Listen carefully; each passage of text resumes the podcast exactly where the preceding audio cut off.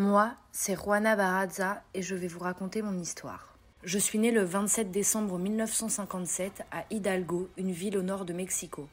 Peu après ma naissance, mon père a déserté. Je ne l'ai jamais connu. J'ai grandi seule avec ma mère. Ma pauvre mère, elle était alcoolique, pauvre, sans intérêt. Tous les jours, après s'être torchée, elle me frappait. Tous les jours le même circuit. On peut dire que j'ai eu une enfance assez traumatisante. Ce n'est que le début de ma misérable vie. Quand j'avais 12 ans, un jour, un homme est venu. Il m'a trouvé à son goût, j'imagine, et a demandé à ma mère s'il pouvait me prendre. Vous imaginez? Quelle mère accepterait qu'un parfait inconnu vienne prendre sa fille? Eh bien, la mienne.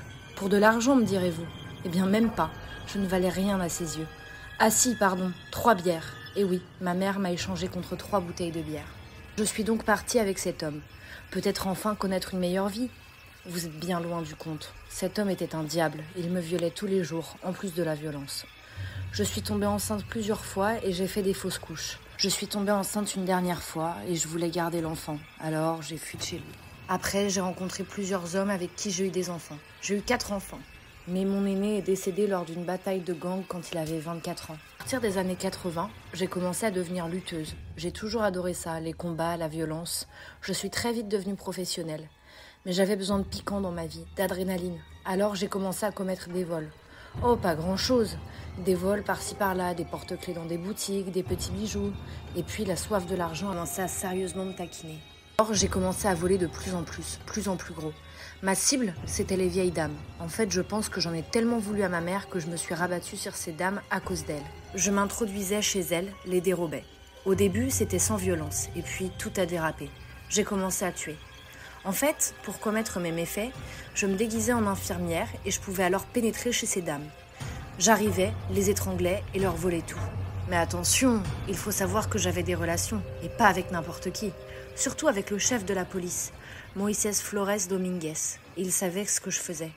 Un jour, il m'a demandé 12 000 pesos pour ne pas m'arrêter. Ce que j'ai fait. Ça a duré comme ça jusqu'en 2006. Ce soir-là, j'avais tué et cambriolé Ana Maria de los Ries Alfaro.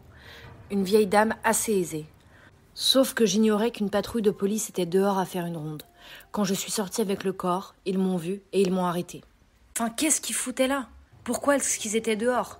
En fait, depuis le meurtre de Carmen Camilla Gonzalez Miguel en 2005, les autorités ont commencé à être averties de l'existence d'une tueuse en série. Alors ils ont déployé plusieurs patrouilles dans les quartiers et des policiers pour surveiller les quartiers résidentiels. C'est pour ça que j'ai été arrêtée. Après le début de mon arrestation, je n'ai rien avoué. Puis j'ai fini par avouer 11 meurtres de vieilles dames. En toute transparence, je suis soupçonnée d'en avoir tué 49, si ce n'est plus. Lors de mon procès, j'ai été condamnée à 759 années de prison que je purge encore aujourd'hui à la prison de Santa Marta, Acatitla, dans la ville de Mexico.